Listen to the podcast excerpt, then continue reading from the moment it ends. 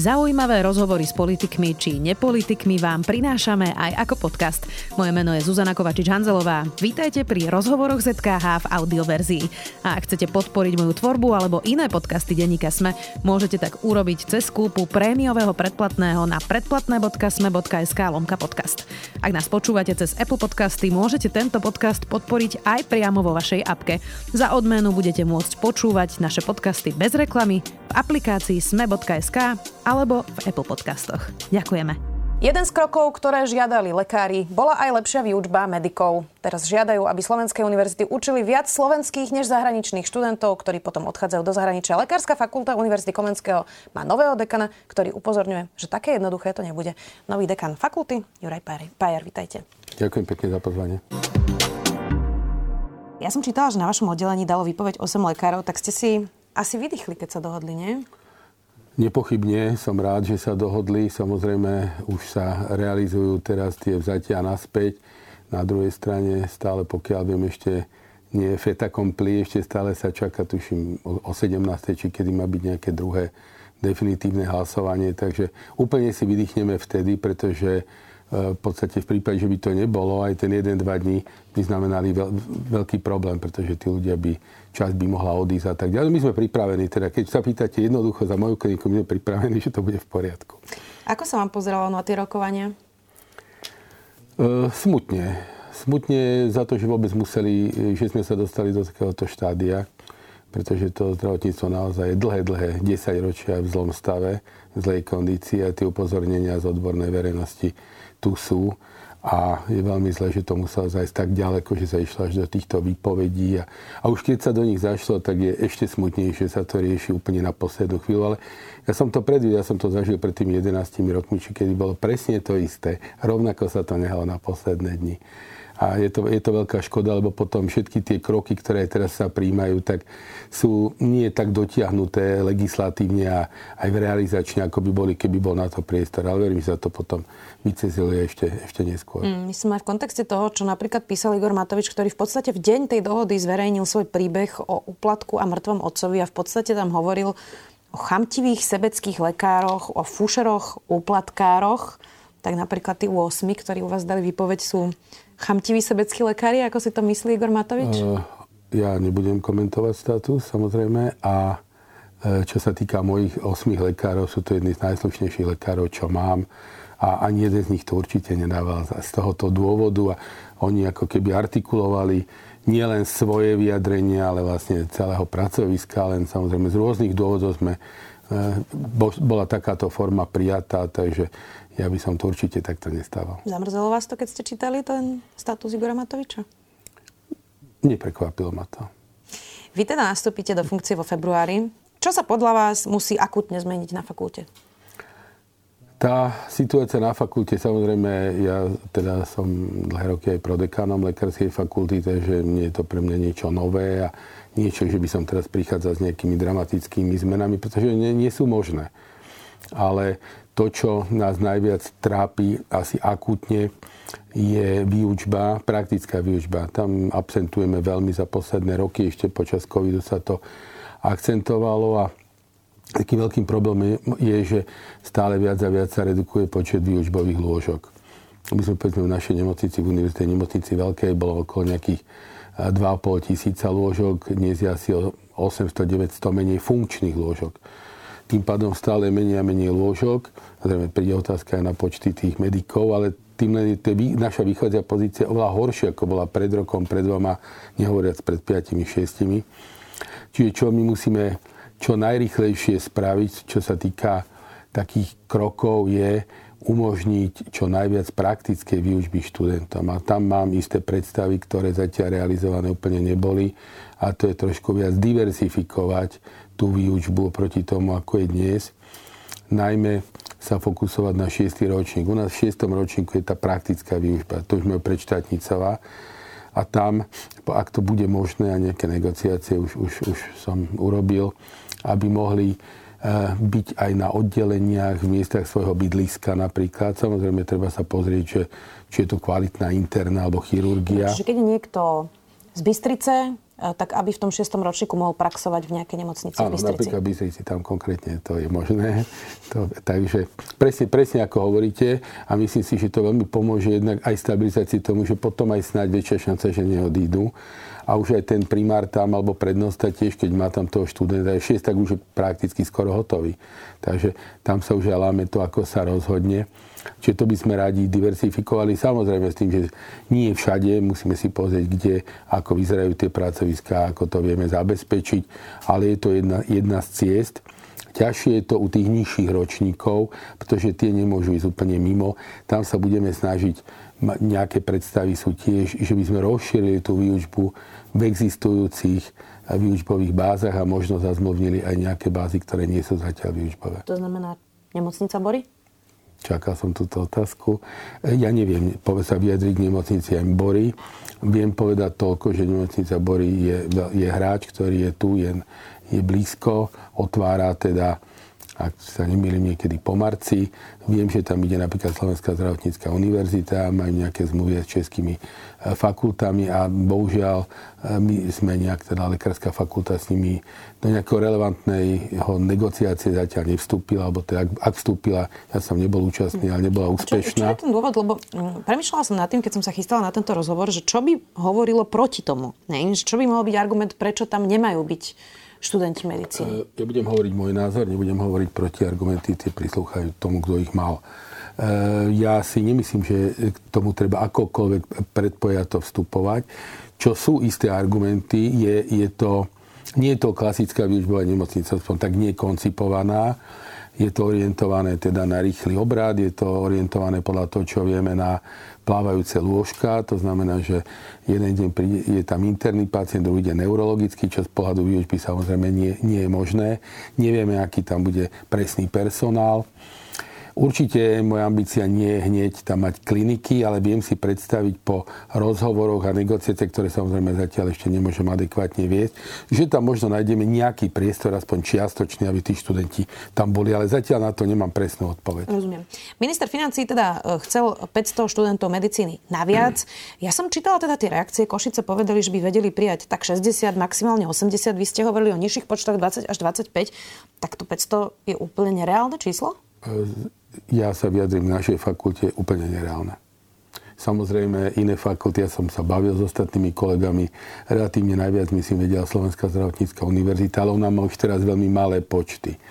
Ale pre nás je to, e, pretože to vychádza z také jednoduchej premisy, že e, škrknem zahraničných a miesto nich budem slovenské, a to takto úplne nefunguje. Tam sú rôzne zmluvy pripravené a tak ďalej, to sa nedá zo dňa na deň.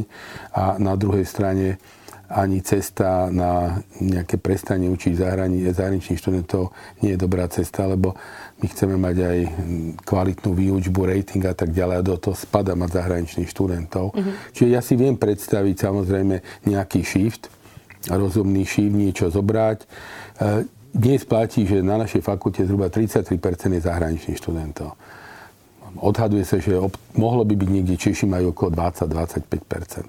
Čiže nejaká redukcia, áno. Čiže o 10% by ste to teoreticky áno, mohli ale tiež nie z roka na rok. To chce nejaký timing, prípravu, negociáciu a tak ďalej. Určite máme tento záujem, ale ja sa opätovne musím vrátiť k tomu, že toto je veľmi taká simplifikovaná predstava o riešení slovenského zdravotníctva. No, kto sa proste chcem uh, ďalej o tom rozprávať, lebo to znie ako keby sme mali problém vyriešený, keby bolo viac študentov alebo absolventov, ale my tu predsa máme akutný nedostatok sestier. Uh, to je teda väčší problém ako tí lekári. Máme problémy so zadlžením nemocníc, investičný dlh, platby poisťovní, nedostatok ambulancií a teraz by sme mohli menovať ešte ďalej, ďalej témy. Uh, tak prečo sa to zjednodušilo na medikov, keď napríklad tie sestry sú o dosť podstatnejšie To sa zrejme treba opýtať sa tí, kto to zjednodušovali, ja som to nebol.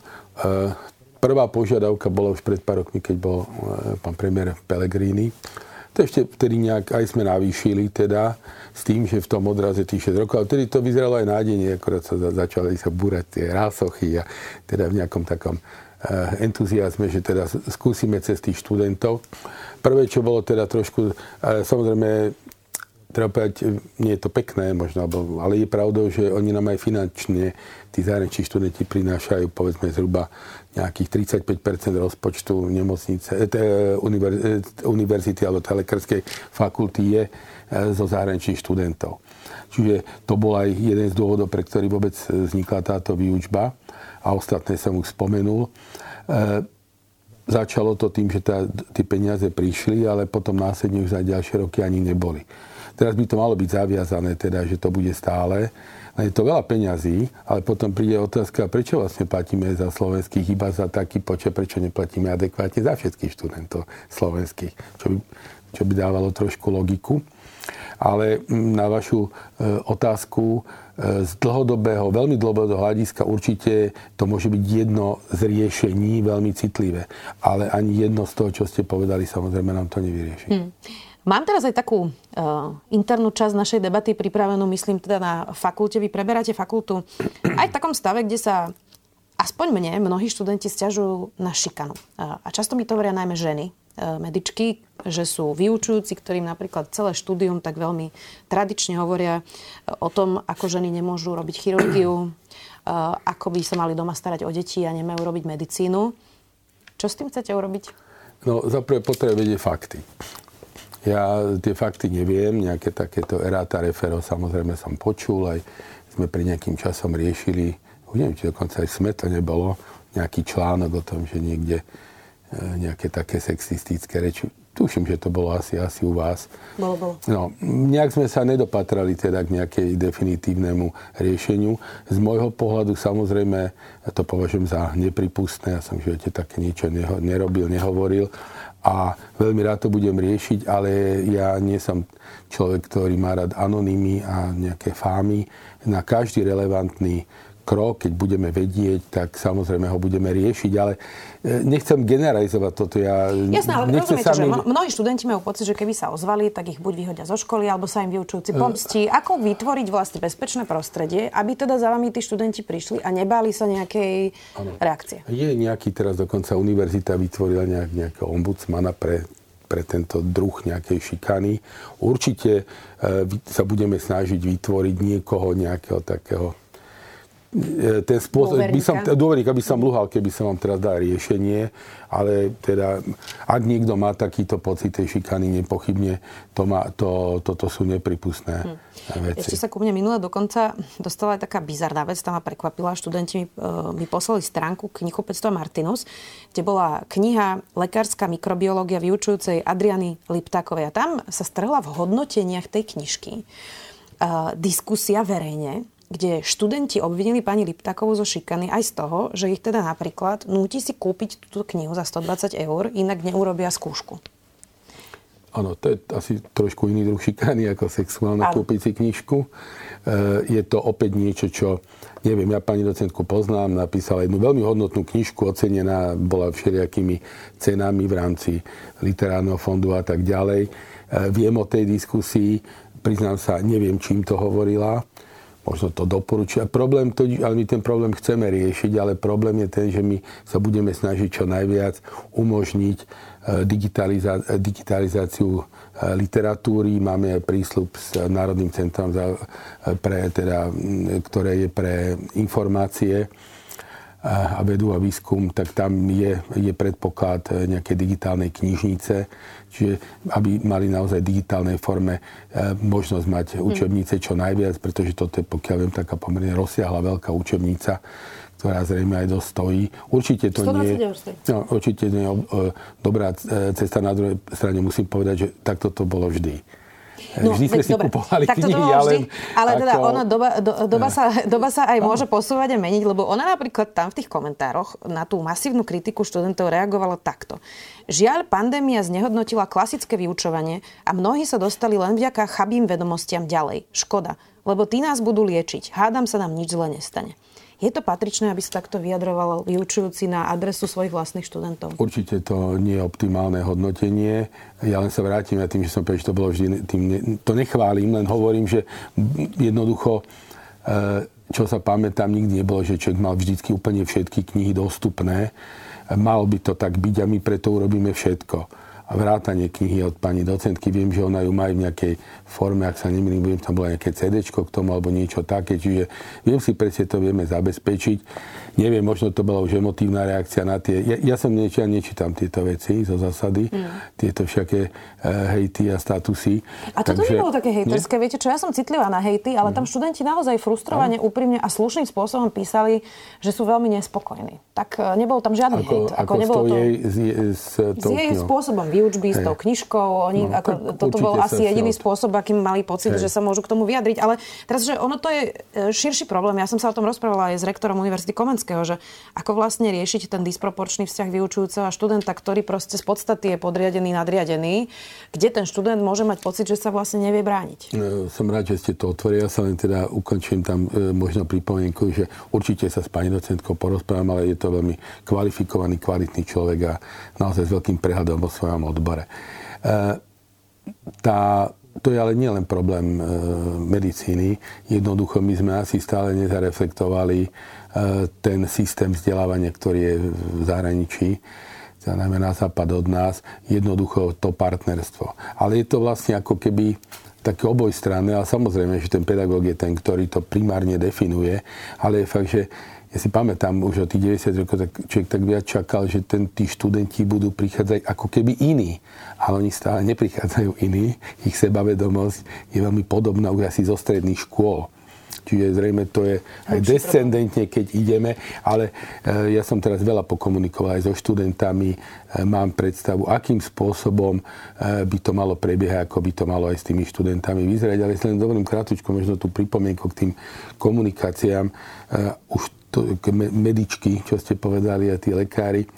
My sa tiež totiž, viete, prišlo k úplnej zmene musím stále všetko extrémne korektne sa snažím povedať, a určite by ste sa ma to spýtala, jednoducho je úplná zmena v pohlaví študentov v priebehu posledných 10 ročí.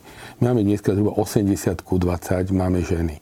Čiže tým pádom aj možno, že tie tí niektorí z tých lekárov, najmä z tých chirurgických odborov, s tým majú nejaký problém a preto možno tak reagujú nie vhodne a určite ich treba na to upozorniť, ale proste, že je to dané možno aj týmto, lebo tam kedysi to boli proste vyslovene mužské disciplíny, kde vlastne e, tie ženy neboli. Dnes je tá situácia samozrejme iná. Tak hádam si na to časom zvyknú. No iné im neostáva. to je pravda. Uh, poďme teda k tomu, čo ste povedali ako najväčší problém a to je tá prax a cvičenia. Uh, tak um, Lekári sú dnes zahltení prácou, niekedy nemajú čas eh, sa študentom popri tom liečení eh, venovať. A teda nehovoriac ešte o tých nevhodných priestoroch eh, nemocníc. Tak skúste mi povedať, že ako to vlastne dnes vyzerá v praxi. Že čo sú vlastne tie najväčšie problémy tej výučby v nemocniciach? Je to veľká skupina na málo lekárov? Alebo čo je ten najväčší problém? Tých problémov je niekoľko. Prvý problém je, že stále viac študentov a stále menej hospitalizovaných pacientov. A ešte ich portfólio sa pomerne žiaľ zmenilo, pretože dnes sú enormné problémy s odsunom eh, pacientov z akutných lôžok.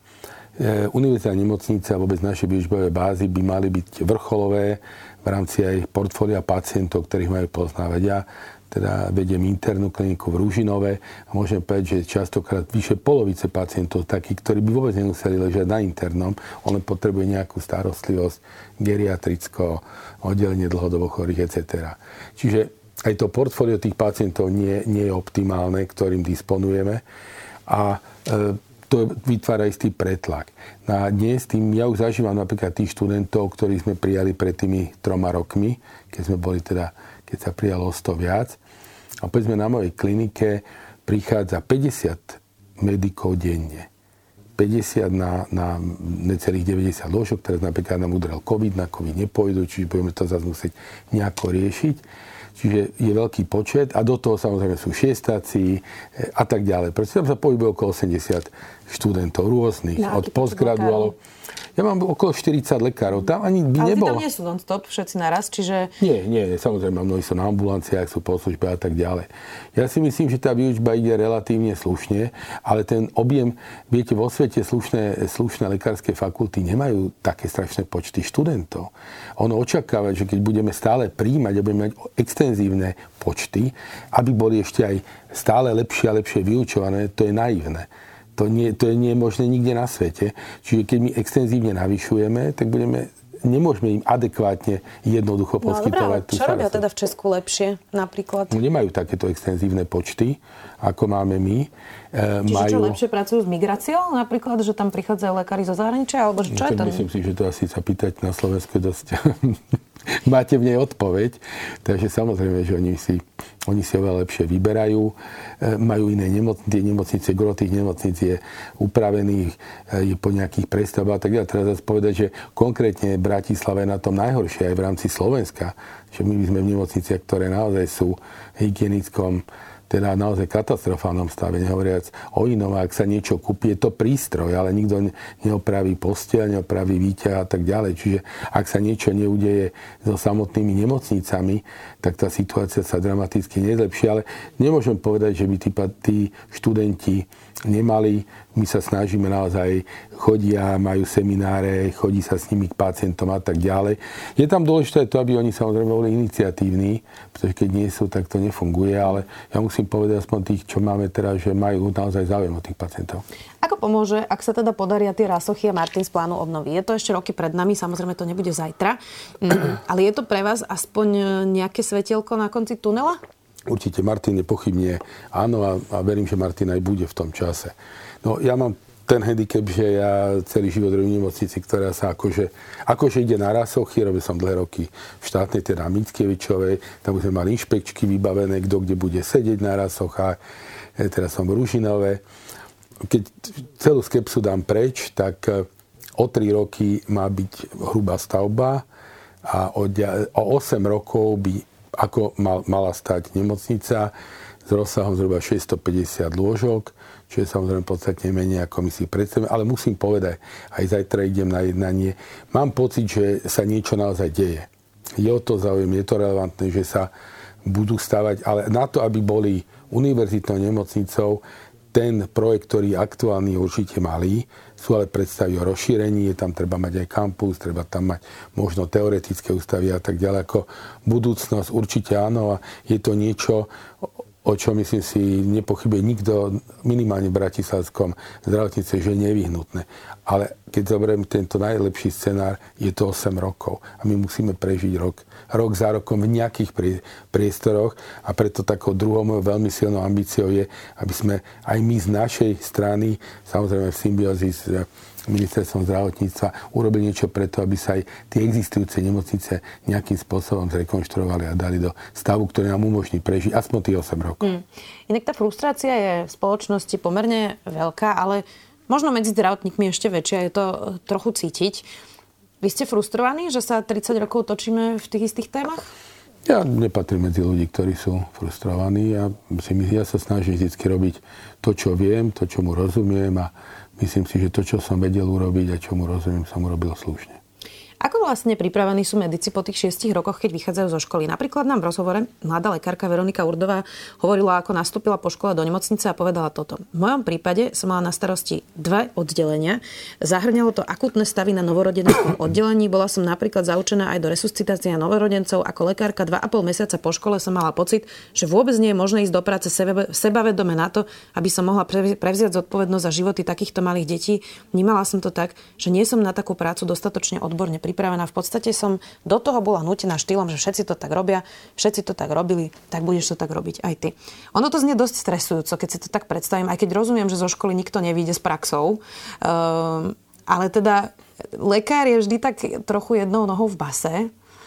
Tak toto musí byť asi stresujúce, ano, nie? Každý z nás nastúpil nejako do roboty a tiež mal ten pocit, že nie je dobre pripravený. E, nemôže byť dobre pripravený tak, ako by si predstavoval.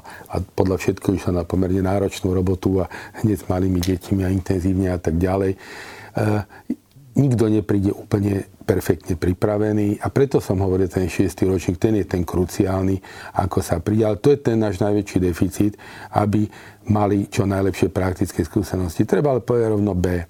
Keby takí kriminálni naši medici končili, asi by ich ten celý svet nechcel.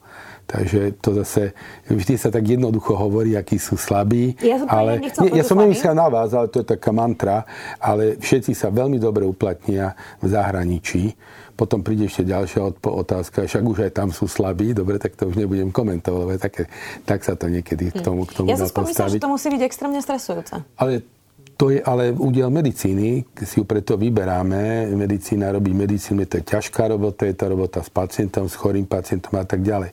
Určite je veľkou výhodou, keď niekto nastúpi na veľkých pracoviskách, ako je u mňa, že slúžia napríklad traja ľudia cez deň je tam tiež veľa starších, ako na, najmä v menších nemocniciach, kde sme mali minulé stretnutie mm, internistov a krajských odborníci. Jeden tam kolega hovorí napríklad, že už neviem, ktorý z tých menších miest je tam jeden primár, má dve ruské, jednu Ukrajinku, neatestovaných. A to je všetko.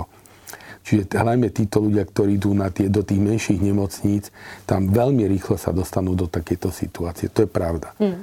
Bolo to inak v menšej nemocnici. Uh, pomohla vám zmena vysokoškolského zákona, že je na lekárskej fakulte nový dekan? E, lebo veľa sa o tom rozprávalo, že sa zmenili práve teraz tie spôsoby voľby. E, napomáha to teda zmene, alebo... My sme išli podľa starého. Podľa starého. Mm-hmm. Bol to dobrý krok, vysokoškolská reforma? Zatiaľ si, ja si myslím, že určite sa takýmto spôsobom veci nepríjmajú. Ja som človek konsenzu a debaty a násilné riešenia proti vôli.